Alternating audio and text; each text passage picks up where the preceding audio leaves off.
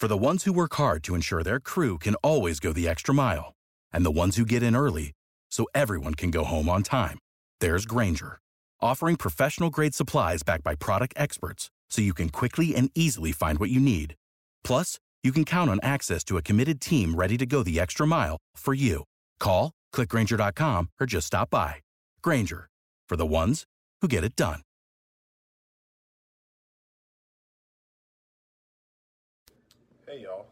Josiah Gray, and this is Half Street High Heat. Hope you enjoyed today's episode.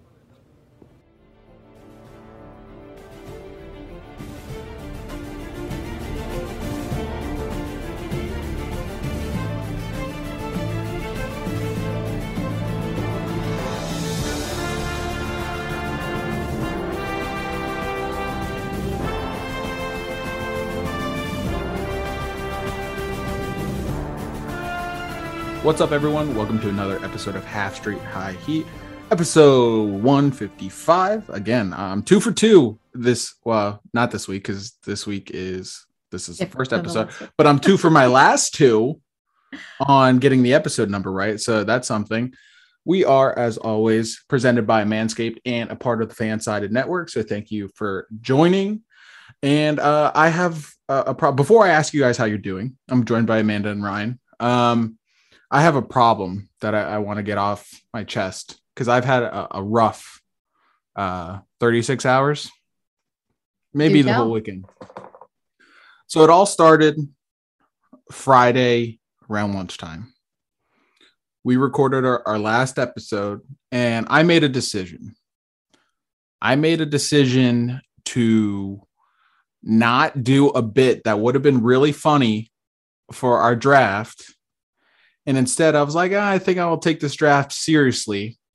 And in doing so, I doomed my co host Ryan from winning the Twitter poll because we were, uh, I just split the vote. It's, it's like having two award uh, contenders vying for the same award, like a, like a Max Scherzer and Stephen Strasburg in years past vying for the Cy Young or, or, you know, Trea Turner, Juan Soto, what it would have been like this year, whatever. I, I split the vote. Whereas if I just did my bit, it would have been funny and Ryan would have got the votes he deserved because he is being criminally undervoted in our poll and he's probably going to lose because of it. And I, I take blame. So, in response, the universe and its karmic ways uh, doomed me. I had the coldest day betting yesterday that I don't even want to speak of, but I, I just want the universe and obviously our listeners to know that I got my just desserts. Is that the phrase? I'm gonna go with it. Um, I, I got you know what was coming to me for for dooming Ryan. Uh, the Chargers lost. The the refs. I don't like blaming the refs, but the refs absolutely ruined that game. Uh, so the Chargers lost. I lost a lot of money betting. It, it, it was not a good day. Just not a good day. So Ryan, I apologize. Amanda, you lucked into a win. Um, I love how It's not going to happen today. every time I win a poll, and we haven't even, by the way, nobody even knows whose players are whose because you put them out as player one, two, and three and did not assign our names to them. You But got every- the Soto boost. Let's let's be honest here. I, you could have taken Soto for contact. You took Trout. I was going to take Trout. yeah, because Trout's better. I understand that. I was going to take Trout. You left me Soto, so that's what I took. nah, you I'm just you pointing cheated. out every time I win a poll, you guys come up with some reason why it's not legitimate. It's My- actually weird. There's a glitch in it. Every time someone hit two or three, it automatically voted for one. So like we're, Oh, we're gonna see. need to investigate this one. Someone commented literally the first reply to the tweet. "Cuz Soto. Cuz Soto. Like we literally might have to implement the rule where Juan Soto is not draftable in in our drafts because it's just it's such a boost. That's literally all we have now as as Nats fans is Juan Soto. So it's literally like a, an ultimate, you know, uh trump card or you know cheat code. It's just not fair anymore, Well, even though we're being legitimate with it. If if Trout were off the table and you had drafted next for contact, would you have taken Soto? I, I would have I would have stuck with David Fletcher because that's the that's the best contact hitter in the game. All right, if you say so. I don't know, but I'm just yeah. saying. I think if Soto had been available, that you know, anybody would have taken him with Trout off the table. Of course, I was going to take Trout for contact. Basically, anybody all- with anybody with a brain would take Trout, but all this it was just my way of saying like fade me in betting because I am on an ultimate cold streak. like man, the, it was it was it was not not a good time for a boy. but- universe had its way with yeah, you. yeah, yeah, that's for damn sure. But how are you guys doing? How was your weekend? Um, I had a pretty exciting weekend. Um, my husband bought a new car, which buying new cars is always fun and exciting. He probably already has like sixty thousand miles on it, right? Um, it actually has fifty nine thousand miles on it. No, but I'm So saying he put sixty thousand miles no, on it while we've like- been having this conversation. he puts like five thousand miles a year on his cars. He barely drives anywhere. I'm I was gonna say, do like you crazy. drive everywhere? You just like, oh, I'm driving. Okay, that's I'm like the seventh always time driving. today. Yeah, I'm always driving. Um, yeah, and we adopted two guinea pigs. My kids have been dying for a pet. Um, I uh, dogs. I love dogs, but I'm not willing to make the commitment. They're very much work. And uh, cats are. fu- I love cats too, but my uh, my husband and one of my sons is allergic, so we can't have cats in the house. So guinea pigs. I was gonna say you you've heard Ryan's uh, horror stories with Finn committing suicide, jumping off balconies, and that just scared you off cats. Oh, I've had cats and I like cats. I just like we've got the allergy issue. Dogs, I love them to pieces. They're fantastic, but I just know I know how much work they are because I've had them and I'm just not willing to take that on with my current insane life. So anyway, my kids have been dying for a pet, so we finally pulled the trigger today and bought two little baby girl guinea pigs who are cute as buttons. And uh, my kids named them Rose and Marigold. So that's what's exciting in my life this weekend. New additions to the family, very on brand with Amanda. Ryan, what's going on with you? You know, I'm doing great. Um, Derrick Henry happened. Sorry, Nick. uh, Dagger, just twisting the knife. and and Nick and I's main fantasy football league, we played each other. I had Derrick. I was doing and- well too. It's not even like my team was doing poorly. I was like, all right, everyone's everyone's doing well. I'm feeling good. And freaking Derrick Henry. Mhm. Oh yeah, I don't even want to talk about fantasy football. Ryan's team destroyed mine this weekend. Does Seems to be a freaking frickin' see common theme. theme here. I am good at fantasy football. Okay. Yeah. Okay. But so the Dak problem is, so am I. Nine. Nine fantasy points this week. He had 40 last week. He got nine this week. And I need D'Andre Swift to get me a quick 40 tonight so I can beat you. That's all. I, I, I just play that. That was also what happened yesterday. That was the universe saying, "Hey, don't cross Ryan again because we will make it right." And it's just extremely uh. frustrating. I had a weekend, just Yeah. all money slipping through my fingers. But geez, I don't ever actually put any money on anything because I like I like gambling. I like bet. Actually, I lived in Vegas for a while. Gambling is a lot of fun, but every time I put money on something, I lose. So I'm I'm just staying up. I like to play fantasy football, but I'm not putting any money on it, and I don't gamble. Well, it's not a gamble when you win, but for me, it, it it quite literally, is a gamble. it quite literally is a gamble. But all right, moving on to our quick pitch. If you wanted to gamble, there is an award that is currently up in the air with great odds for three very deserving contenders, and that is the Cy Young, both in both leagues. I might Mhm. add. So technically six deserving contenders because it is very much a discussion. The NL MVP seems to be a two horse race between Tatis and Harper. We talked about that. AL MVP seems to be Shohei, but if Vladdy uh, Jr. wins the Triple Crown, then that's very much a conversation. But right now it seems to be Shohei. The Cy Youngs for both leagues are very, very, very much up for debate and discussion, however you want to look at it. There is a legitimate argument for a bunch of different candidates. So we're going to put our name on it now. There's about two weeks left in the season. A lot can change. That's even though that's about two starts for these these contenders. A lot can change in these two starts. Like Gerrit Cole, one of the contenders for the AL, just got blown up in his last start. Does that take mm-hmm. him out of the Cy Young? If Max Scherzer has another seven inning scoreless 10 strikeout game. Is he the new favorite for the NL Cy Young despite being traded midseason? We're going to talk about that now. We haven't really opened up the discussion for the NL or for the Cy Young in general yet, but definitely the NL Cy Young because that's very fascinating. You have three basically unreal seasons uh, from Walker Buehler, Corbin Burnes, and Max Scherzer. But uh, Ryan, let's start with you. Who are you feeling is the favorite for the NL and AL Cy Youngs? Um, the AL Cy Young was very interesting until this weekend. Gerrit Cole getting absolutely shelled when his team needed him the most, kind of helped solidify his fate coming in second place. Um, if he bounces back, if these last two starts and the Yankees make the playoffs, he will win it. I do not think that happens. Um, Robbie Ray is going to win the AL Cy Young, which is really random, but the season he's having is just absolutely absurd only 177 innings, which I think is going to be like his only concern when it comes to the voters because voters are rather big on innings for some reason. But 233 strikeouts.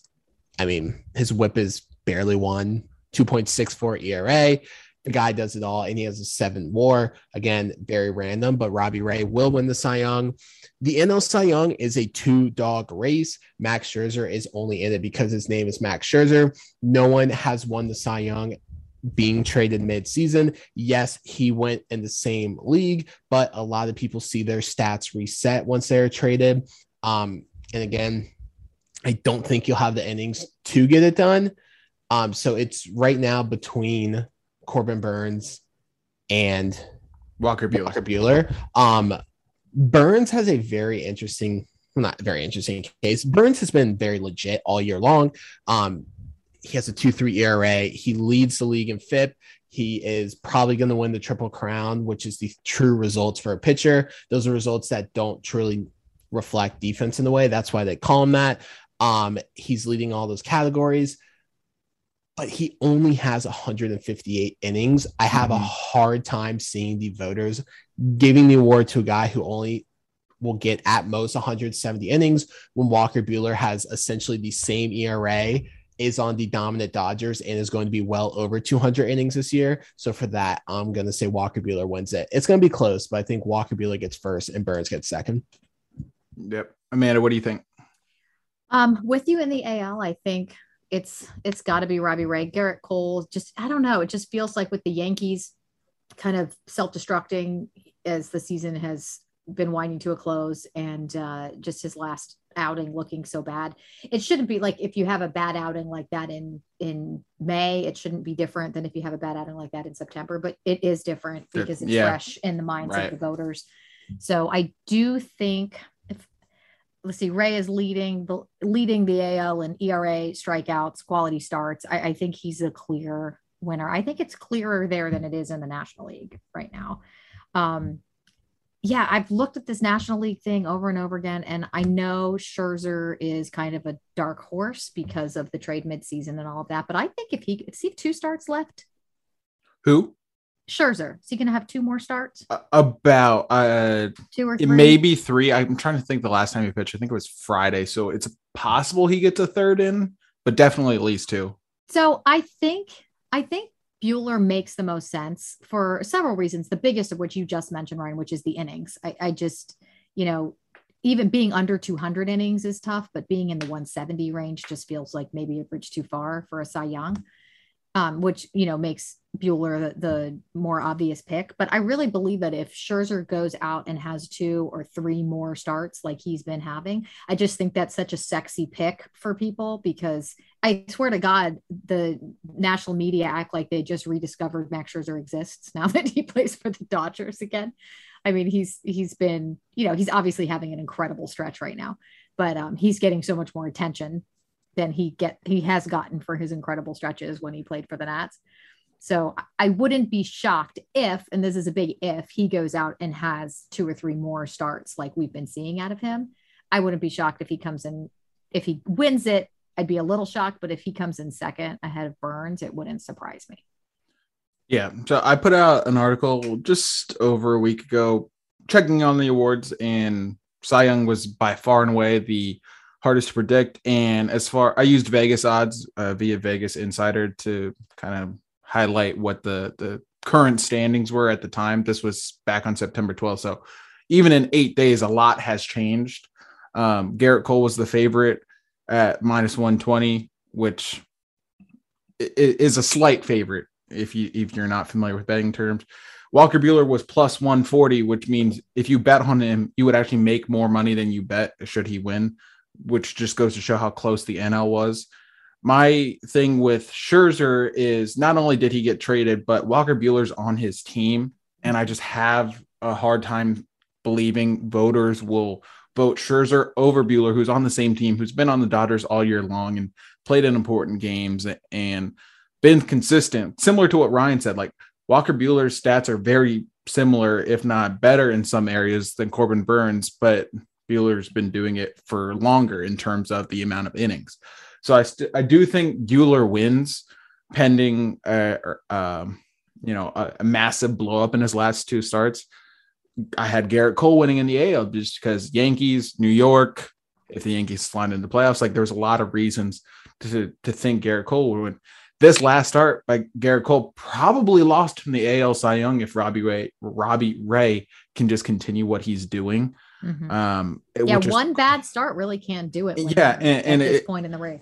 I agree with you. Like uh, it shouldn't completely, um, you know, sink negate what you right, did the whole rest of right the year. Yeah. sink their entire hopes but it- that's just the fact of the matter like with two weeks left in the season it's going to be recency bias Mm-hmm. when it's this close like lance lynn in the ale i think he's deserving but he he's not going to have the workload so it really is between cole and ray and if ray can just be consistent those last two starts whereas cole had this recent blow up no matter what cole does in the last two starts like the i think the the favorite is, is robbie ray at this point.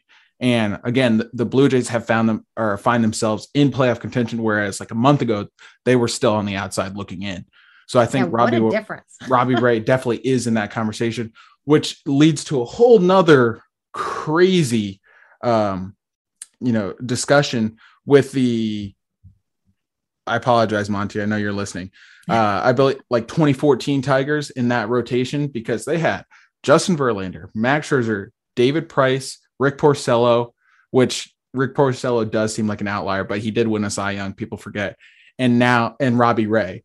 And It's so if, crazy. if Robbie Way, Robbie, oh, Robbie Way, Robbie Way, Robbie Ray wins Cy Young, that 2014 Tigers rotation will have five Cy Young winners. what a fun Yeah. little like piece of weird trivia that will be cool to recall like 20 or 50 years from now. And just to, to plug another article to the site, like Monty's starting a series, the the 10 best teams from the 2010s not to win the World Series. And number 10 was that 2014 Tiger staff because it was timely with Robbie Ray being in the Cy Young conversation. So wild rabbit hole to, to dive down it if you want to go check out that's uh, Monty's article on the You're site and do some that. research. Yeah. Do you remember who we picked as our? Because I can't offhand remember who did we pick to win the Cy Youngs in our predictions. Uh, Monty has that. He's our historian. Uh, please take it up with him. Fair enough. Um, I will. I I will actually tweet that I, at him.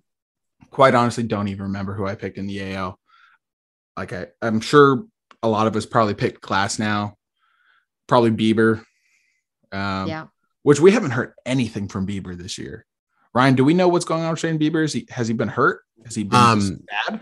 It's still the exist? same thing. Just it's just the Guardians. Like no one cares about them. Uh, uh, Jose Ramirez is probably like the third best player in baseball, and no one's talking about him. No, um, he's dealt with a lot of injuries this year. Okay, He's been he's been fine, but like he's just been hurt.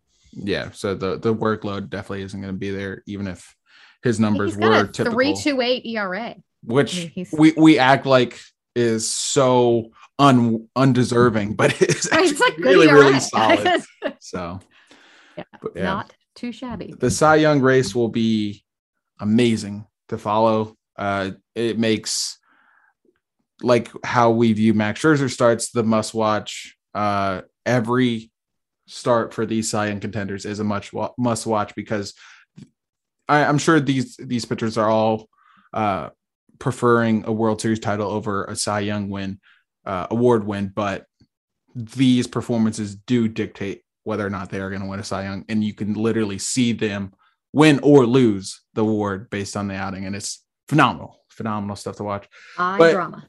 Speaking of phenomenal stuff to watch, and in this case, listen, Ryan's going to take us through the weekend's happenings with his weekend review. Ryan, take it away.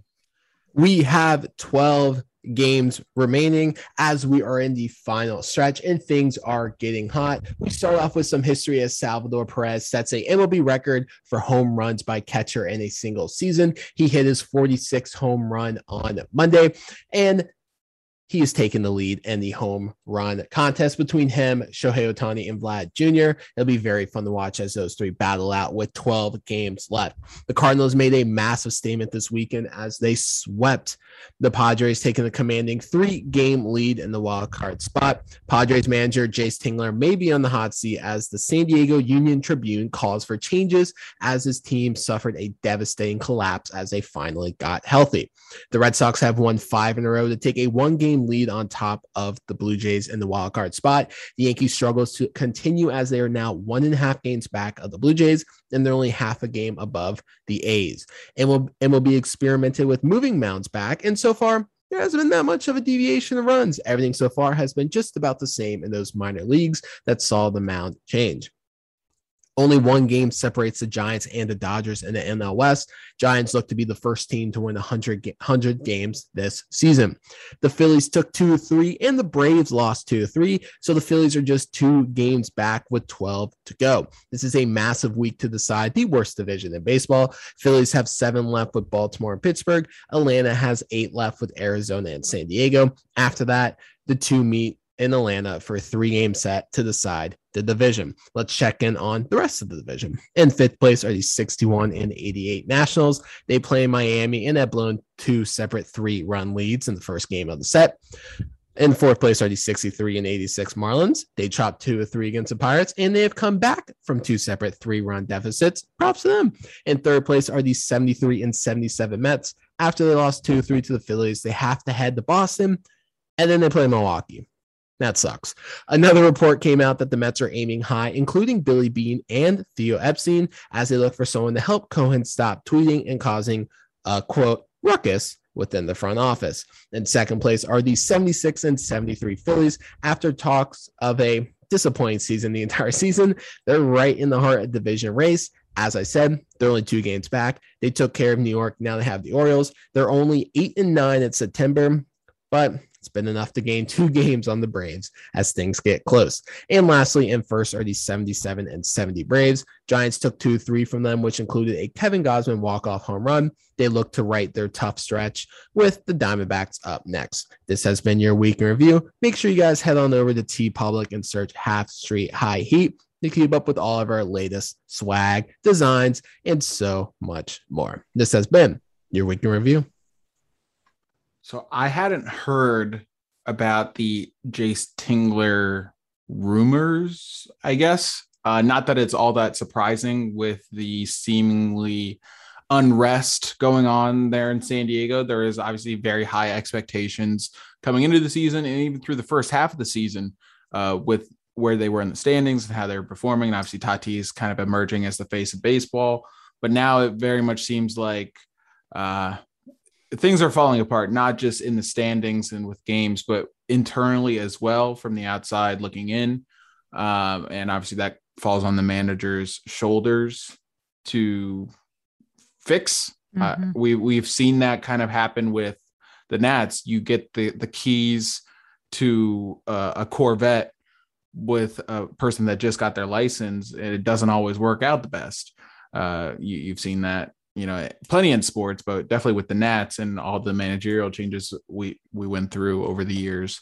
Um, could we see that with the Padres, Ryan? Do you, do you think the Padres make a, a change this year? And not that I like his style, but the Padres and and White Sox went in two very different directions, even though they are two similar situations with the young and upcoming teams that needed a few more pieces to be established uh, so that they could become contenders. Padres went with a young uh, guy and Jayce Tingler.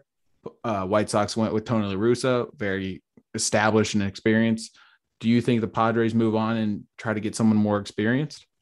So the Padres handed over a very, very analytically driven ship to a analytical manager. I think that was the right move, but I really think he's going to be fired. Um, a lot of people in the baseball world were very surprised when this article came out from the San Diego Union Tribune uh, that was essentially calling for his job, saying it's time for him to be fired. He is kind of being the fall guy for mm-hmm. a lot of the front office's mistakes and trades. Um, they've done a pretty good job for agency, but there's been a lot of guys that they've traded in that basically have combined for less than six war. And a lot of those guys underperformed. You have an analytically analytically smart front office. They kind of botched that there. Um, but the big issue that the article referred to was he's kind of lost the clubhouse. The article talked about how there's a lot of distrust, there's a lot of frustration in the clubhouse. We saw that when Tatis kind of showed up the umpire when he struck out, and Machado had a big brother moment yelling at him in the dugout. Apparently, there's a little more than that that we've seen. There's a lot of players that are upset in the clubhouse that voice concerned about it. So, pretty sure Tingler is going to be on the hot seat come this offseason if they fail to come back. Yeah, I think they're going to have to, somebody's going to have to take the fall for what's happened with them. They had such high expectations this year and they were looking so good going into the, the last stretch of the season.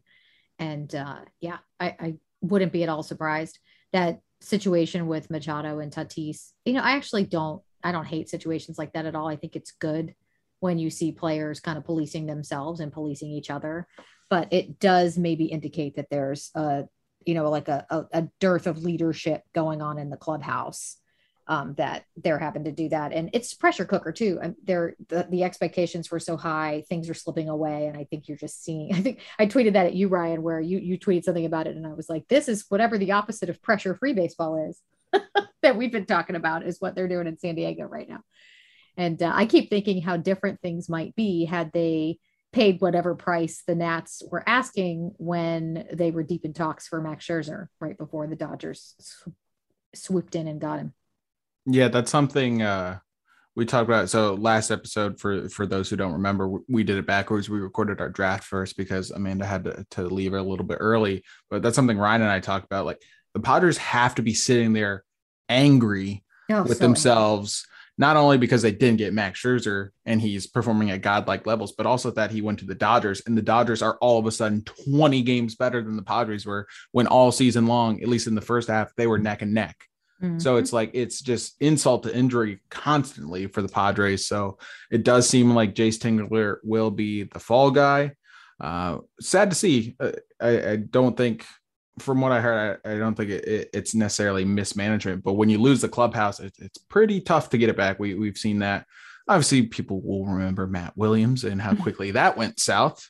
Uh, manager of the year to being fired the next year. So things do change in baseball. It'll be definitely probably the most, definitely probably like what I did definitely, there. Probably. Um, it will be one of, if not the most desired jobs if it does indeed become available uh, I'm sure some of the bottom dweller jobs will become available. I don't know what's going to happen with Cleveland. Maybe Terry Francona steps away because he stepped away due to health, correct? Or Guardians, Guardians. So maybe he doesn't come back. That that's a team that's constantly exceeded expectations compared to the talent on their roster. Um, so maybe that job becomes available, but e- even still, I think the Padres job would be the most attractive opening should it become available. But moving on to our Nats, just like the Nats are singles merchants, like Ryan likes to say, due to uh, them having a high batting average, but not a lot of runs scored, meaning they hit a lot of singles. Uh, they are quite literally singles merchants in the fact that they only like to win one game in a series once again, our Nationals have won or one of three games, dropping two of three in the series. They dropped the most recent series to the Rockies. It's wash, rinse, repeat. The tank is on. There is no denying it. They were down 0-2 in the series and came back. King Paolo masterclass on Sunday to maintain the two of three as far as losses. Unreal job by the Nats. What were your guys' uh, takeaways from the series. It's it's actually getting kind of I, I don't know if anyone outside of us is noticing that it's constantly two of three, but I'm trying to bring attention to this because I don't know if it's, it's a concerted always effort. Two of three. Always. But it, it, it's so, so entertaining to watch you know how Olivia Rodrigo, the songbird of their of, gener- of our generation, posed the question, "Do you get deja vu?" Yes, I do get deja vu because all they do is lose two of three. They find a way to win one. It always seems to be the last game of the series. Um, I think they're in top nine right now, so this is game one of the series. We'll see if they win this one, but yeah, all they do is drop two or three. Um, we talked on Friday's episode how Espino is perfect for depth. He is consistent. He is what you need. He's just team ace right now. He Mm. quite literally might be this team's God, ace, which that's is so as depressing. so sad as it is. He's our best pitcher. Um, another pitcher we talked about a lot, Patrick Corbin sucks. The Road Rockies are the worst team in baseball. They had like 12 wins coming into September. I think they've actually won like eight games on the road in September. So maybe, you know, they're getting a little better. Um, Patrick Corbin stinks. I'm tired of talking about him. He went four innings and gave up five runs against the Rockies Mhm. who aren't good. I mean, like, they're, they're better than the Nats, but like that's not very hard to do right now. They're bar. they're literally 10 games better than the Nats, but like they suck. And he sucked again. I am tired of talking about him. I am shunning Patrick Corbin. That's my takeaway from this series. Patrick Corbin is now being shunned. He does not exist until he's A, either in the bullpen or B, off this team. I am shunning him. He doesn't exist anymore. All in on Espino. So I uh, I tweeted after, during that last Corbin start, just without comment, uh, the contract status and how much he's due. And I had someone accuse me of assault in my uh, in the in the uh, comments underneath. That's Yeah, assault, brother. That's assault, brother. Yeah, um, it, it's tough to take. I don't even I, like. You're right. I don't even want to talk about Patrick Corbin. That is what it is. It's so dreadful. Um, yeah. And by the way, before we move on, and I forget, Monty hooked us up. I tweeted at him and told him we needed our uh, Cy Young predictions from the beginning of the year. Nick, Of you course, had he has it right away. he does. Johnny on the spot. Monty on the spot. Um, Nick, you had Jacob DeGrom and Gerrit Cole. Ah, shocker. Good picks. I think DeGrom had he been healthy, obviously. Um, I picked DeGrom and Tyler Glasnow. And Ryan, you picked DeGrom and Giolito. I haven't heard a lot about Giolito this year. I think because Lance Lynn and Rodon have been so dominant. Like I'm sure Giolito has been doing fine, but you haven't heard a lot of. yeah, no, no Cy Young buzz, certainly. Yep. Um. Yeah, so Well, the Nats I- keep I- losing. It's good. That's, I guess, my whole takeaway on that. Two out of three all the time. I'm The mad tank- at myself for tank is in going so chalk. Like I, I would have thought I would would have at least given one like a little bit of a out of the box pick. Like not that Giolito was out of the box pick, but it's at least it's different from Gerrit Cole. But I think my mindset was I probably went Cole because he hadn't won a Cy Young award before, so Mhm. that's that. And Degrom seemed like such a shoe in, but Monty went Walker Buehler and Gerrit Cole. So Look at that. All right, Look at that. So now I am full on the train for Corbin Burnes to win NL Cy Young because I am not here for the Monty uh, um, uh, victory lap that he's Wow. inevitably going to do. Should Walker? you Buehler might have to get there for the Monty victory lap. Yeah, this is Yeah. true. All right, but back to the Nats. Back to the uh, not so fun stuff. Although it is it, it is funny, but not so fun. Uh, actually, no. Let, let's talk about something fun. We're talking about some fun stuff right Yeah. here. Kai, Keibert Ruiz is getting hot, and that's obviously good news. You have Josiah Gray, who is the other big piece in that deal, working through some stuff right now. I'm not, I'm not disheartened by it. He's going through, you know, what every young player goes through. I'm not worried about it. I don't think it affects his long term future outlook. Just working through some stuff, and he's going to have all offseason to kind of right the ship and get better, as all players do.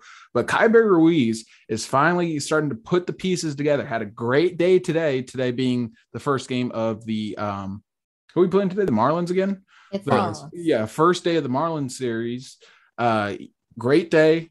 Uh, How we feeling about Keibert Ruiz? Obviously, I, I know both of you were still very optimistic on him despite a slow start offensively. How we feeling? Is the the Keibert train in full motion now? Are we still still getting up to, to maximum? Give me my speed? ticket. I'm So- on board. the thing with the thing with young players, especially young prospects, you want to see these flashes. You're not looking for straight consistency. If they can give you consistency, that's very rare. You look for these flashes. Ruiz is giving us this flash right now, and it's very fun to watch. In his last seven games, he's hitting 360, 407, 440. Ooh-wee. That's an 847 OPS. Average for catchers is barely north of 700. So that's great. He has one strikeout in his last seven games. He does not strike out a lot in the minor leagues. That's very good to see. Uh, eight RBIs. That's not actually sorry, that's up to date. Um, and he's eight for his last 13 with four RBIs. We are seeing that flash through Ruiz right now. He's getting hits on both sides of the plates. He has a good eye, and he's just putting the ball in play a lot, making solid contact. And it's great to see because I do think his him reaching his potential is very, very crucial for the Nationals. And we're seeing that flash that he can reach his potential. And I'm so excited for it. God, it's so good to see. Amanda, what are your thoughts? Yeah, um, I co-sign that. Um, you you can't expect young guys, especially really kind of doing their first work in the major leagues, to just be good. They're not just going to come from AAA and come to the major league level and continue what they were doing at AAA. You just don't see that almost ever. Um, but seeing what they're capable of is really important and getting to see this. I it feel like there was a, a whole segment of of the Nats fan base that was like writing off Josiah Gray and Gabriel Ruiz. Like, hmm. how could we have only gotten these thumbs that. for Max? Like, oh yeah. my God. I know it makes me nuts. But you know, these guys were top rated prospects in a top rated farm system for a reason. And um, I'm I'm very excited for both of them. We did talk recently about were we concerned about what we were seeing from Ruiz, and we weren't and uh, this is it's fun to see. I'm sure the off season, you know, he'll maybe start slow again next year. A lot of players start slow at the beginning of a season, even you know, kind of gray bearded veterans. Even you see, talking to you, Ryan Zimmerman. But um, a lot of people start slow, and um, seeing him kind of find his groove here in the last couple of weeks of the season is really great. Not only for us to watch, because obviously it's a lot of fun to watch, but it's great for him as far as getting his confidence, feeling like he can compete at this level and uh, yeah, I'm I'm all in. I'm on the Ruiz train. As you should be, and as everyone should be. I mean, let we've been preaching it for the week, so I'm not gonna you know beat a dead horse, but let these rookies, these young guys, allow them room to grow allow them room to work through their issues. That's quite literally what the Nationals as an organization are doing. They're saying, hey, no matter what's going on, you're going to have opportunities to work through your struggles. You are not going to get relegated, demoted, uh, punished, whatever, if you struggle. Victor Robles was kind of a different situation because it had been so, uh, so prolonged. And with the combination of Lane Thomas doing so well, it was like, well, it doesn't make sense to platoon these guys when Robles clearly needs more at bats to work through what he's going through, and Thomas needs more at bats because he deserves it. So it was kind of like what we saw with the catcher's position. They sent down Tres Barrera so he could play every day. They kept uh, prior to that, they kept uh, Keibert Ruiz in AAA despite the fact that he was major league ready so that he could play every day. And now Robles is playing every day in AAA working through his struggles, doing well offensively, which is encouraging. Thomas is playing every day in center field, still killing it for the Nats. Best of both worlds.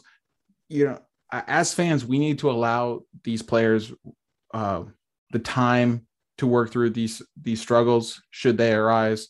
It's good to see Keibert hasn't gotten too discouraged by any slumps that he's fallen into, specifically offensively at the big league levels. He's finally turning it around it, it's just a, a, small taste of what you know fans expect and hope for. So that that's good stuff.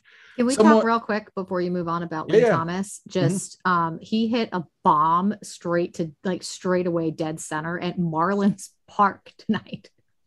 Uh, Who does that? Deep, that's a Who does that? I know. I don't even know what the. I was like getting ready to put the kids in bed and was. Did you see his face when uh he hit the pop up to right field and the guy caught it barehanded? Yes, that was super funny. He, and then there was, was a like weird cut so... in the video too, where they like switched cameras right well, as it was happening. I mean, I, I've grown up. I don't know about you, but I've grown up watching my team play for MASN, so I'm used to weird camera cuts and uh, bad camera angles and mm-hmm. whatnot. Mm-hmm. So that wasn't surprising to me in the least. But uh, yeah, moving on to someone who we did allow plenty of time to work through his struggles.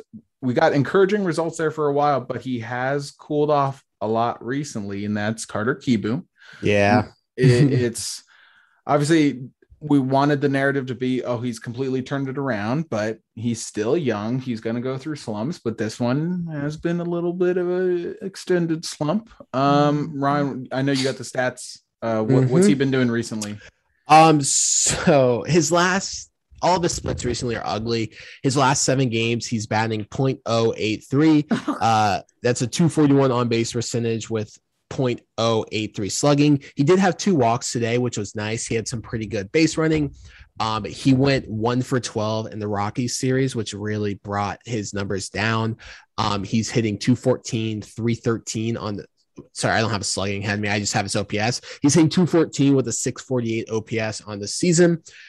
Carter Kieboom is it's hot and he's cold. Um, I said on this, I said on this pod not that long ago, I was excited about him because he was finally showing it. And then he immediately turns around and just goes cold. He's like, I got Shaq's approval. I'm good. like the man's middle name is All's When, the greatest middle name of all time.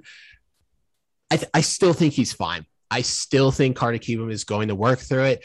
Everyone goes through cold stretches. The unfortunate thing, Carter Kieboom has a lot of them.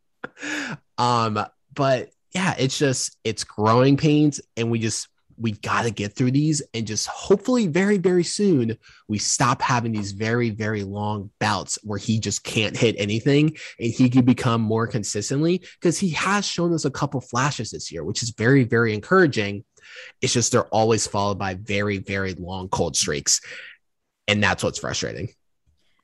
Yeah i um I do think I agree with you that he's I think still think he's going to be okay. Um, I don't have the kind of hopes I had for him ever becoming what we initially thought he was going to become, but I do expect that he'll become a serviceable major leaguer. Um, but as you said, they're not going to get sent down. They're not going to get punished. They're going to be able to, all these young players like Kieboom to work through whatever they need to work through. And he's got this opportunity with the team in a full on tank here um, to just play and play and play through the struggles but it is it's not pretty to watch especially in a time when the offense has actually been kind of chugging along. I mean we've seen it i don't have the numbers in front of me but the difference in the offense since the trade deadline is hysterical to me. Like the fact that we totally tore the team apart and the offense has been better than it was before we did that. I mean obviously the pitching is just absolutely putrid.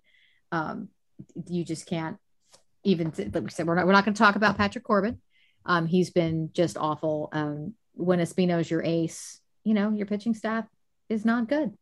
And um, you, they can be not good and they can work through their struggles too. And I think we're just seeing that with them. And we're going to see that with Kieboom. And hopefully by the end of next season, when we get a much longer look at him and he gets a full, hopefully a full season here at the major league level, um, in, a, in a season where they're not likely to be competing for anything, we'll we'll know a lot more about who this guy really is by this time a year from now.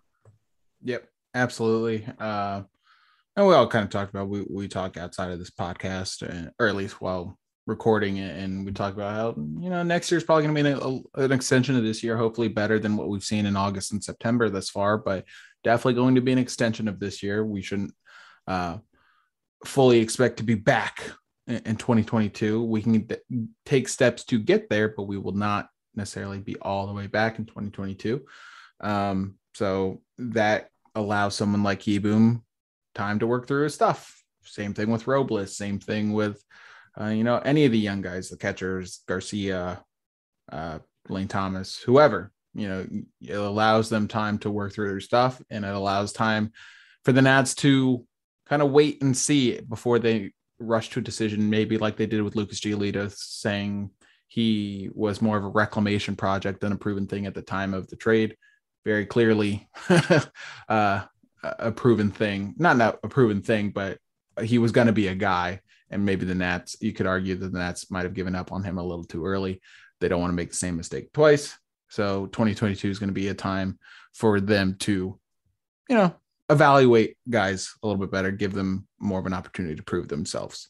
But one thing that does not have to prove themselves, or one company, one product, Manscaped. Manscaped does not have to prove themselves. They've been the number one leader in male grooming for some time now.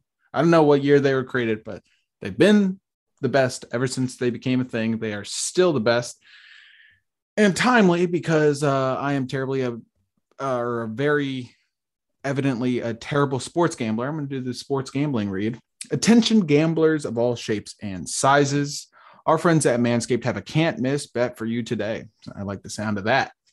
The male or the leaders in male grooming just launched their fourth generation performance package. The betting odds are in your favor when you use the Lawnmower 4.0 on your balls. Across the board, this is the package to get you in the mood for whatever your gambling heart desires. Are you ready to take the leap to male grooming royalty? I sure am. I could use a can't miss bet. Two million men worldwide already have. You can join the Manscaped movement by going to manscaped.com for 20% off and free shipping with our promo code HSHH20. Like I said, this will get you 20% off and free shipping your entire purchase. No exclusions, no uh, limited time only.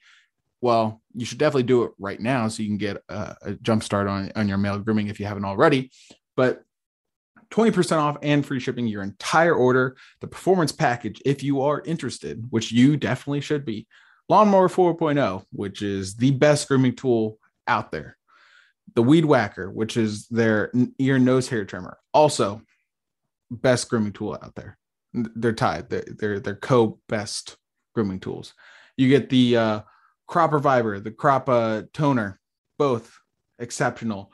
The shed travel bag, which is just like a nice little travel bag to throw your goodies in, and a pair of boxers, which whew, comfy boxers. I literally went back and bought more boxers from the site because of how comfy the ones uh, were that I got from the performance package. So you get my uh, seal of approval as well. And that's really all you need. But again, go to manscaped.com, use our promo code HSHH20 for 20% off and free shipping today. All right. So I'm sure you guys all expected this coming. Um, our last episode, we did a draft where we created the best five tool player based on traits uh, of players around the league. Um, those uh, Results went on Twitter earlier today. I haven't looked at the poll. Don't care what the poll is. I'm on to this next draft. we are uh-huh. going to do pitchers, specifically pitches in baseball. And I know this has been done elsewhere before. I don't really care because all you should focus on is our draft and what we pick, right? And that's all I'm focused on. I'm not worried about the outside noise. I'm worried about making this draft the best draft yet.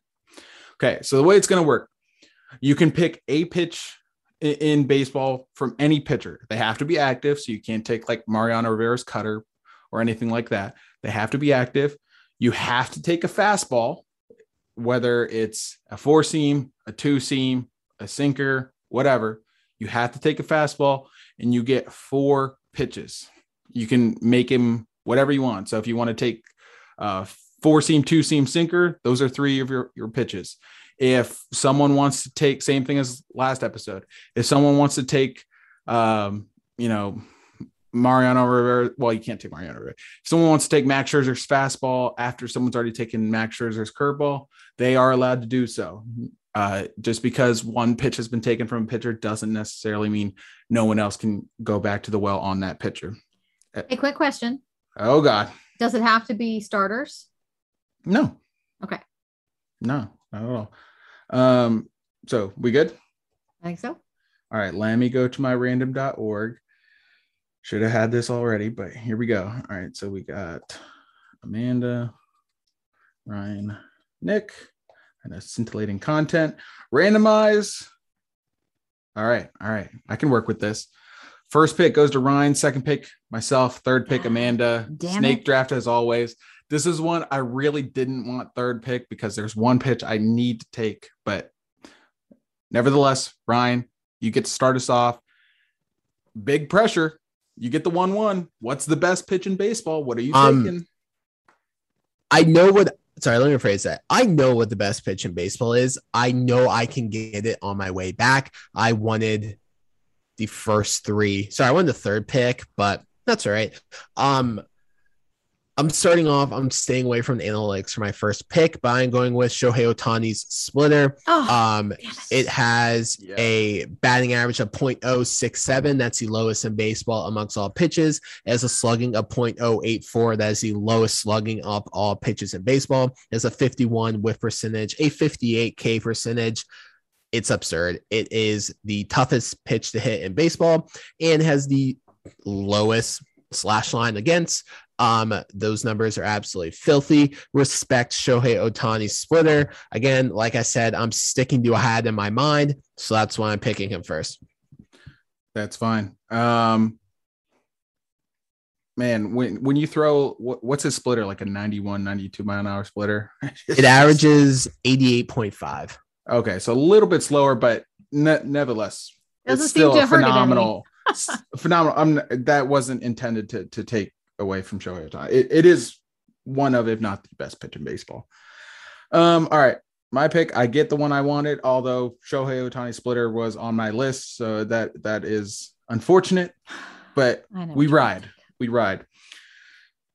I am going with one of, if not the most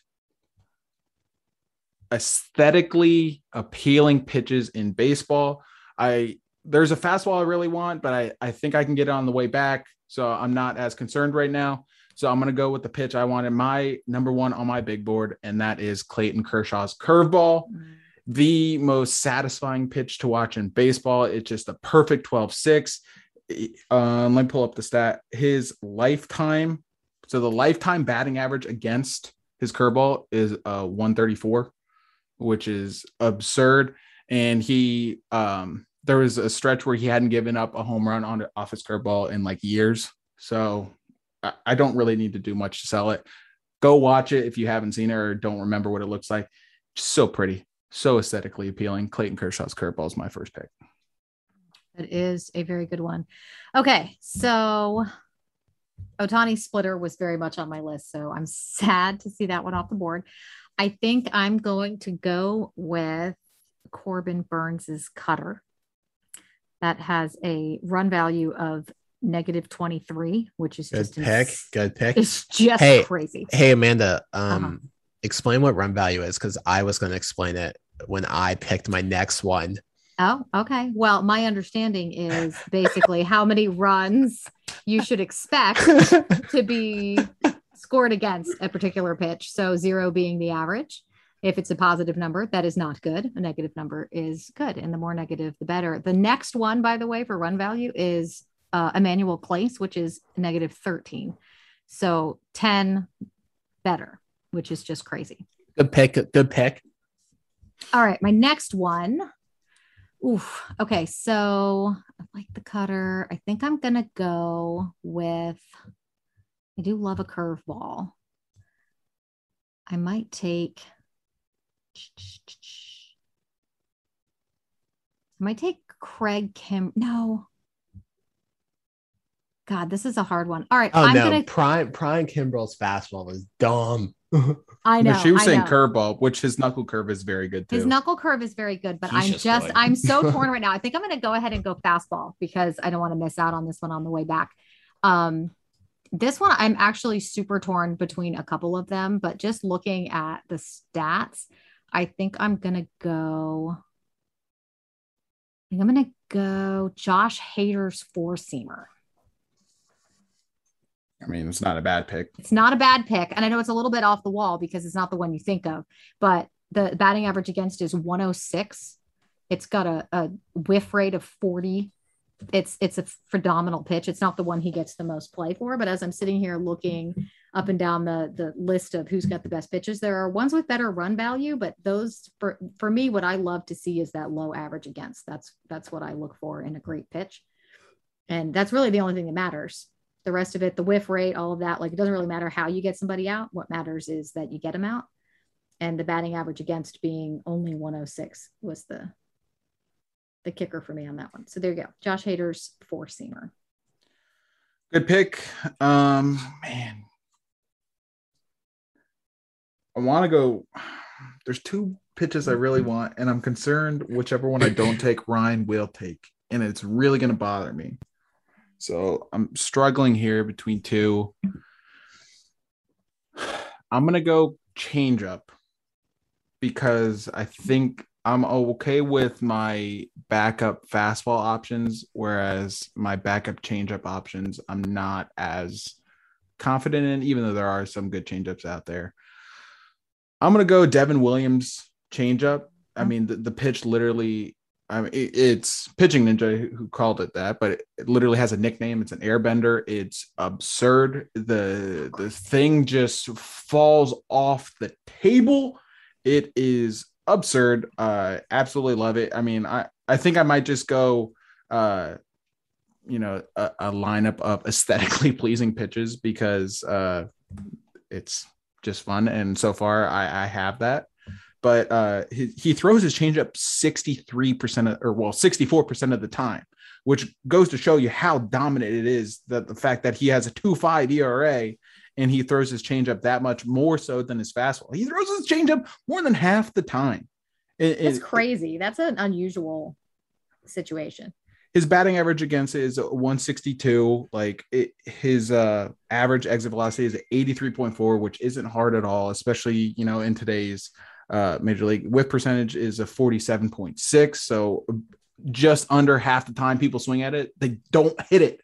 Like it, it, it's absurd. One of the best pitches in baseball but also one of the best pitches to look at in baseball as well. So that's my second pick. I like it. So I'm between two pitches for this one. Um, I I was kind of hoping I was gonna get the third pick for this, but that's okay. Um, I'm gonna go with who I originally had, and I was gonna rant about what run value was, but Amanda decided to bring that one up. So I'm gonna I'm gonna cut out my run value here. Um, and I'm gonna go. I'm going fastball, and I'm going Carlos Rodon's fastball. He has a mm-hmm. run value of negative 25. That is the best run value of all pitches in baseball this year. As Amanda said, MLB average is zero. Um, his is negative 25. Guys are hitting just 0.204 with it's rather good. Uh, a point three four eight, a point three four eight slugging against a fastball is absurd. And he has a thirty percent strikeout rate. Um, his fastball is rather rather good. So I have my fastball and I have my splitter. Um, my next pitch. And to shame he got hurt, but probably the reason why he got hurt is because he's throwing a 95 mile per hour slider, and I'm yep. going Jacob DeGrom mm-hmm. slider. Uh, guys this year hit 0.096 with a 0.175 slugging against it. He has a 60% K percentage with his slider. We we we saw it this year early when he won a complete game shutout against Nats. That slider is absolutely absurd. The fact that he's touching 94, 95 with the slider is absolutely cheating it's not normal. like a human being should not be able to do that. And so with my third pick, I am going Jacob DeGrom slider. That's Good a pick. great one. I was wondering when the sliders would go off the board. Um, there's a lot of good ones throughout baseball. It seems to be the go-to pitch as far as a put-away pitch. Uh, people think it's the curveball, but really it's the slider. Jay DeGrom has one of the best, if not the best. I'm going with a, a, a different slider. Maybe I should go fastball. No, Amanda went fastball. I can wait on my fastball. I'm gonna go with the slider here uh, because Amanda has not, and it's so he, he's back to pitching this year. He was hurt for a while, but his pitch, his slider has always been one of the best. It's insane how much horizontal movement it gets. It's a complete wipeout slider. Doesn't matter if it's to lefties, doesn't matter if it's to righties. It's one of the best pitches in baseball. And I'm sticking with my theme of one of the most aesthetically pleasing pitchers out there possible. I'm going Chris Sale slider because that thing is a wipeout pitch. I mean, not that Chris Sale is, is a schlub, but his slider has always it is always a pretty pretty pitch. I've seen I mean, that one on Pitching Ninja, and it's just mesmerizing. Uh, limited sample size this year because again he just got back from um, I believe it's Tommy John, but 158 batting average against. Uh, his spin rate is 2200, which is very good. I mean, like I said, to get that much horizontal movement on it, you're going to need some some spin rate on it. The spin is literally what determines how much a ball breaks or if it doesn't break at all. So that that's very good. Uh, yeah, Chris Sale slider. I'm pretty confident in, my first three. Yeah, um, you can't hate that.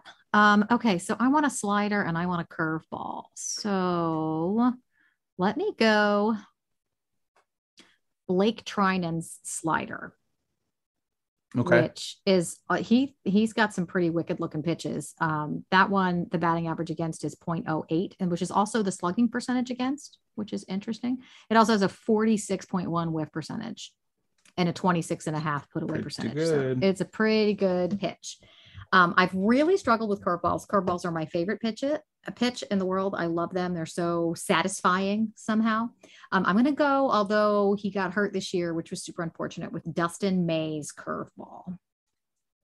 That's a good one too. He, he's on my list, or was on my list for certain pitches. So Yeah, that's just a really pretty curveball. He he was looking unbelievable early in the season. It was so unfortunate to see that he got hurt. I mean, yeah. I can't even imagine the Dodgers are so freaking stacked anyway. What they would have been like with May. Uh, but yeah, that's that's my pick for the curve. So I think I'm done, right? Got my four. Yep, you are done. So, uh, I'll, I'll recap all of them at the end. I need a fastball. I've gone everything but. Uh, there's plenty of great fastballs out there. I don't, Ryan. I don't know what you're necessarily going to end with, but uh, I mean, I, there's plenty. There's plenty. Like even uh, he just got shelled, but Gerrit Cole's fastball is always going to be one of the best or one of my favorites. Uh, you need to be able to dot him up uh, whenever you need to, and a good old 99 to 100 mile an hour fastball does just that. Uh, but I'm going for the pure blow away power uh, of a fastball, the unhittable, doesn't need movement because it's coming at you at 105 miles an hour. I'm going to Aroldis Chapman's fastball. Mhm. Like, yeah, he he tends to get shelled from time to time, but It's hard to argue with 105 miles. If I have a pitcher throwing 105, I'm feeling pretty good about his fastball. So uh, th- that's my mindset behind it. So I'm ran, running out my draft with the Aroldis Chapman's fastball. Ryan, why don't you close us out? What are you ending your, your pitcher with? Uh, Chapman fastball. That's a good pick. Um, I really forgot he existed.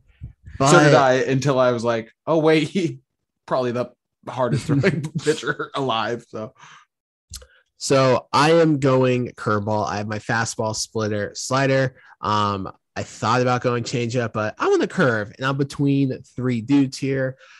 I kind of don't want to like acknowledge the fact that Adam Wainwright of all pitchers is having a very good season, so I don't want to pick him. He's such a good curveball. Um, I can't go Charlie Morton, even though as good as it is, he plays for the Braves. The Braves aren't real. Um, so I'm gonna go Craig Kimbrel's curveball.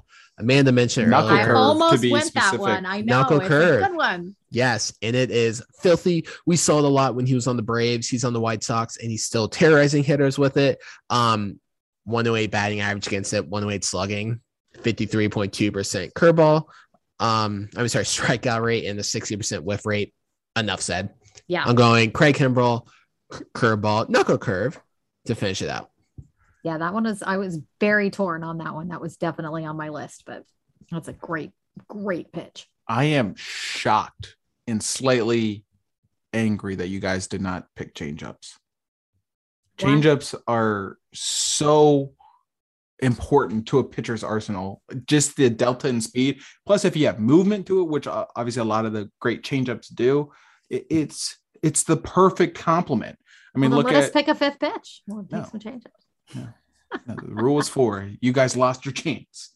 But some of the, the other change, I mean, Stephen Strasburg, just right here at home, like has a Mhm. phenomenal, one of the best changeups in the league. Luis Castillo, another great one. Um, I just went with Devin Williams because I mean, it's just it's absurd, but I easily could have gone with Strasburg or Castillo.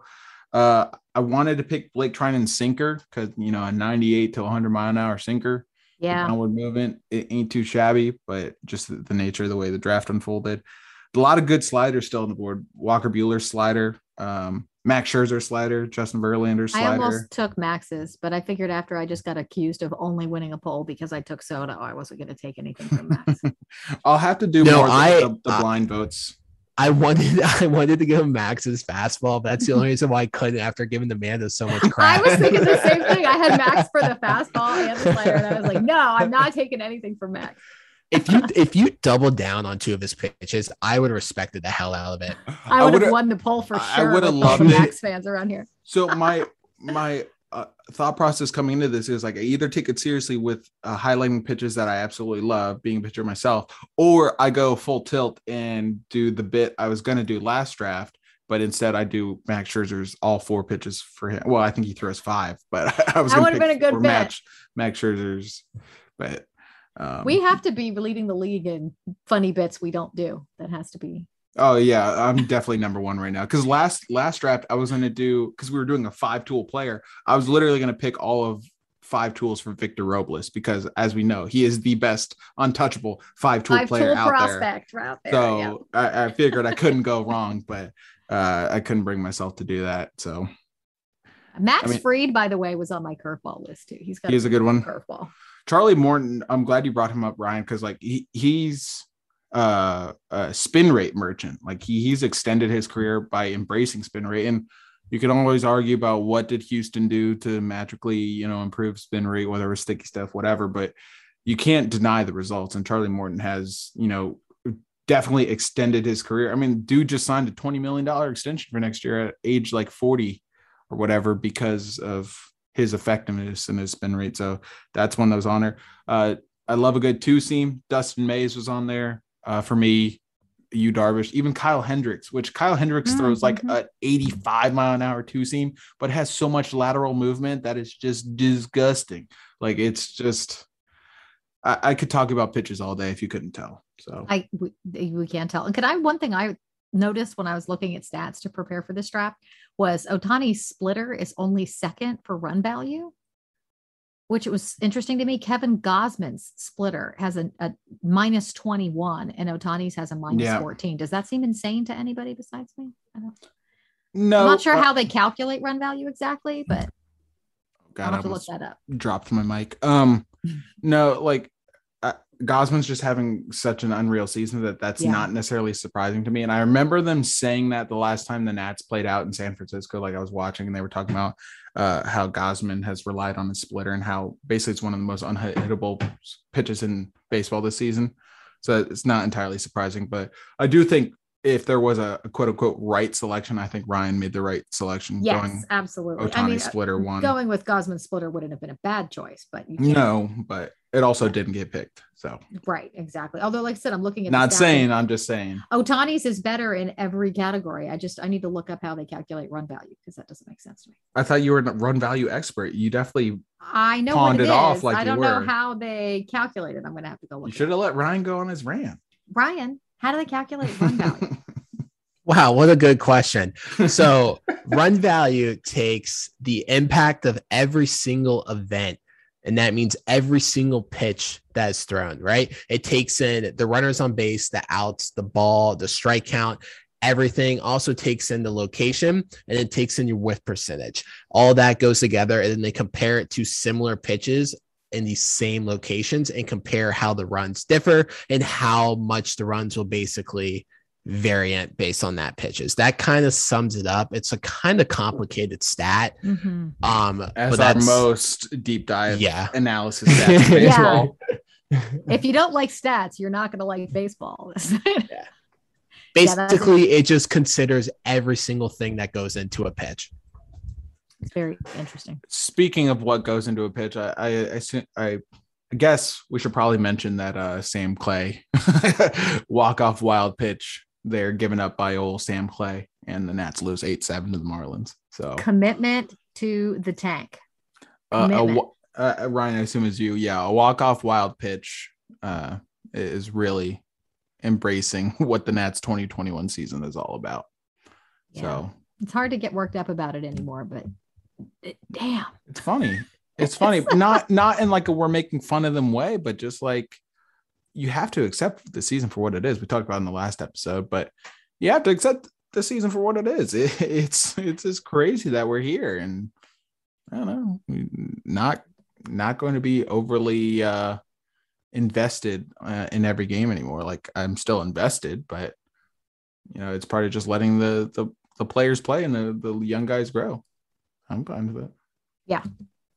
But Yes. So uh what's left? Just our one big thing tonight? well, just to recap the, the draft really quick. Oh, okay. Um, Ryan, Shohei Ohtani's splitter, Carlos Rodon's fastball, Jacob deGrom's slider, Craig Kimbrel's knuckle curve. Oof. I have Clayton Kershaw's curveball, Devin Williams' changeup, Chris Sale's slider, and Aroldis Chapman's fastball. And what is the most aesthetically pleasing pitcher ever?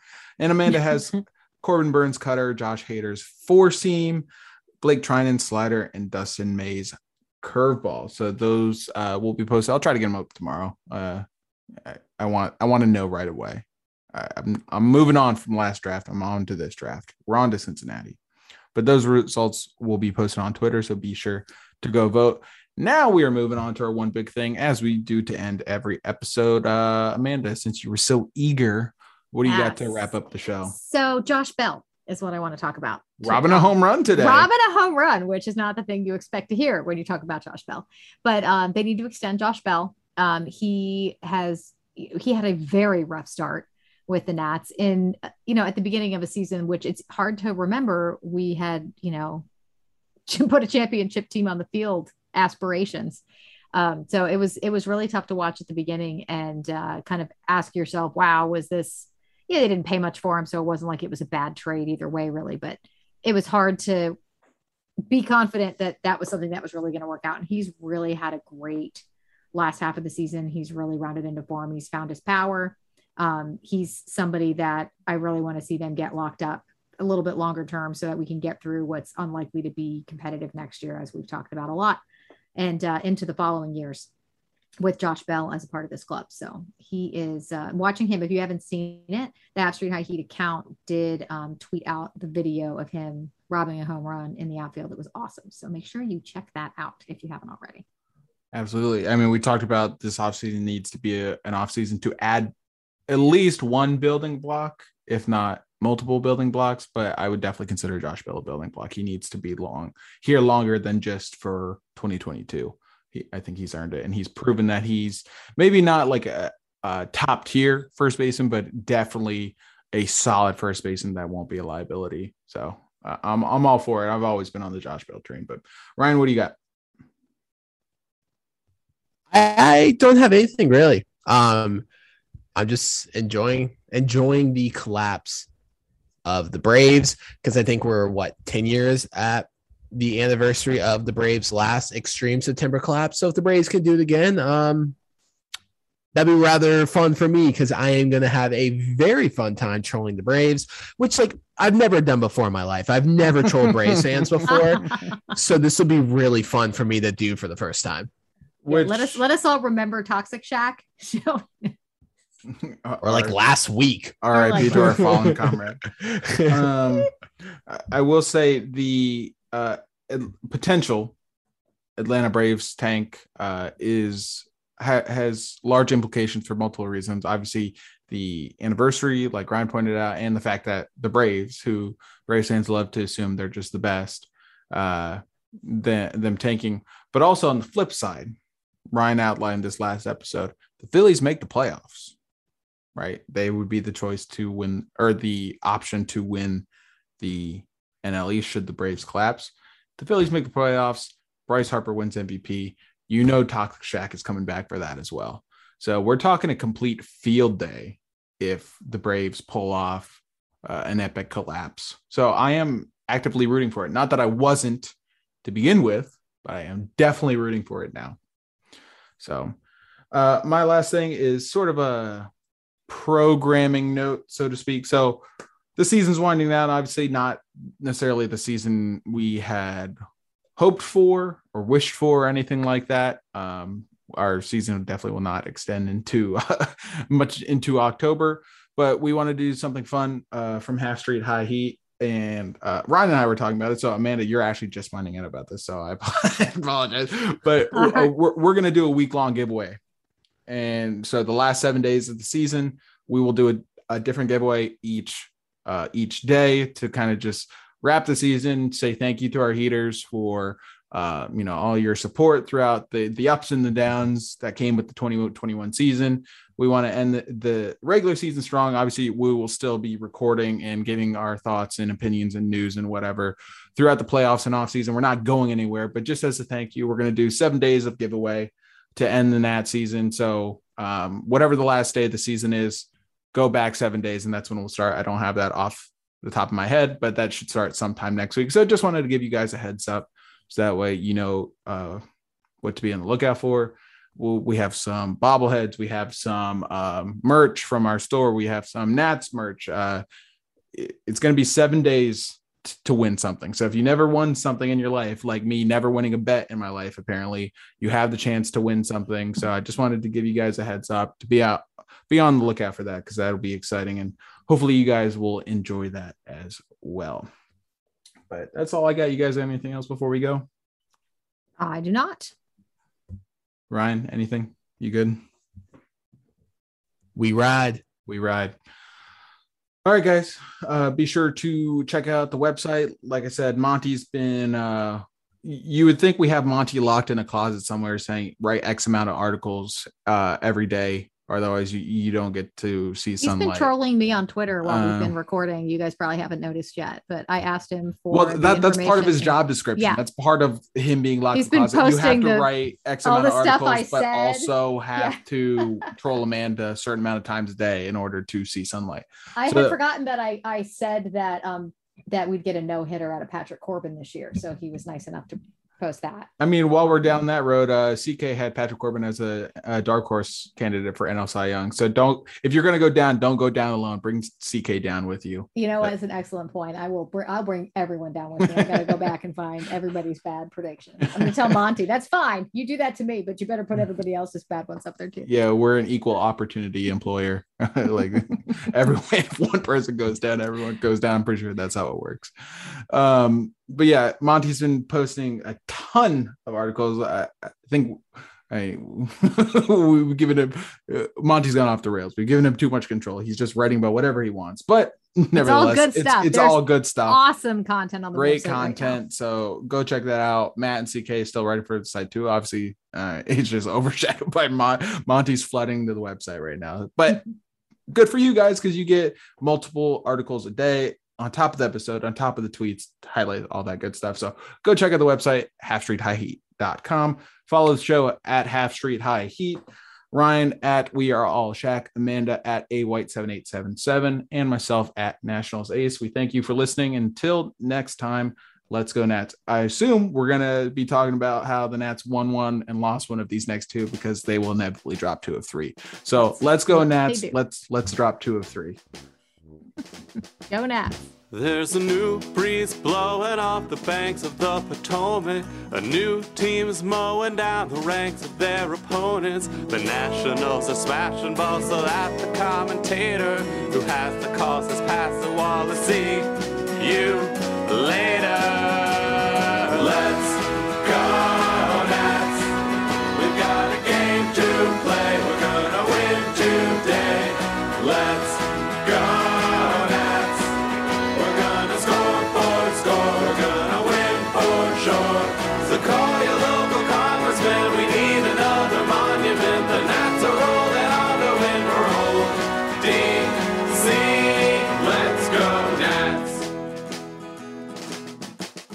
By the early light of dawn, well, you can see they're running scared. Cause the kinds of bombs we're launching aren't bursting in the air. Tell the Library of Congress that they might not wanna look. Cause we're putting curly W's in every book. Let's go,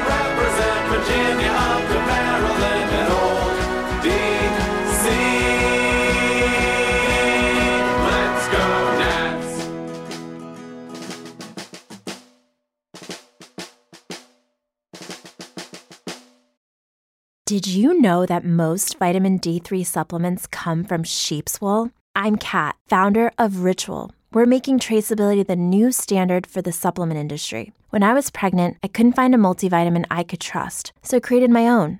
Ours is made traceable, third party tested, and clean label project certified. Oh, and our vitamin D3? It comes from sustainably harvested lichen from England, not sheep.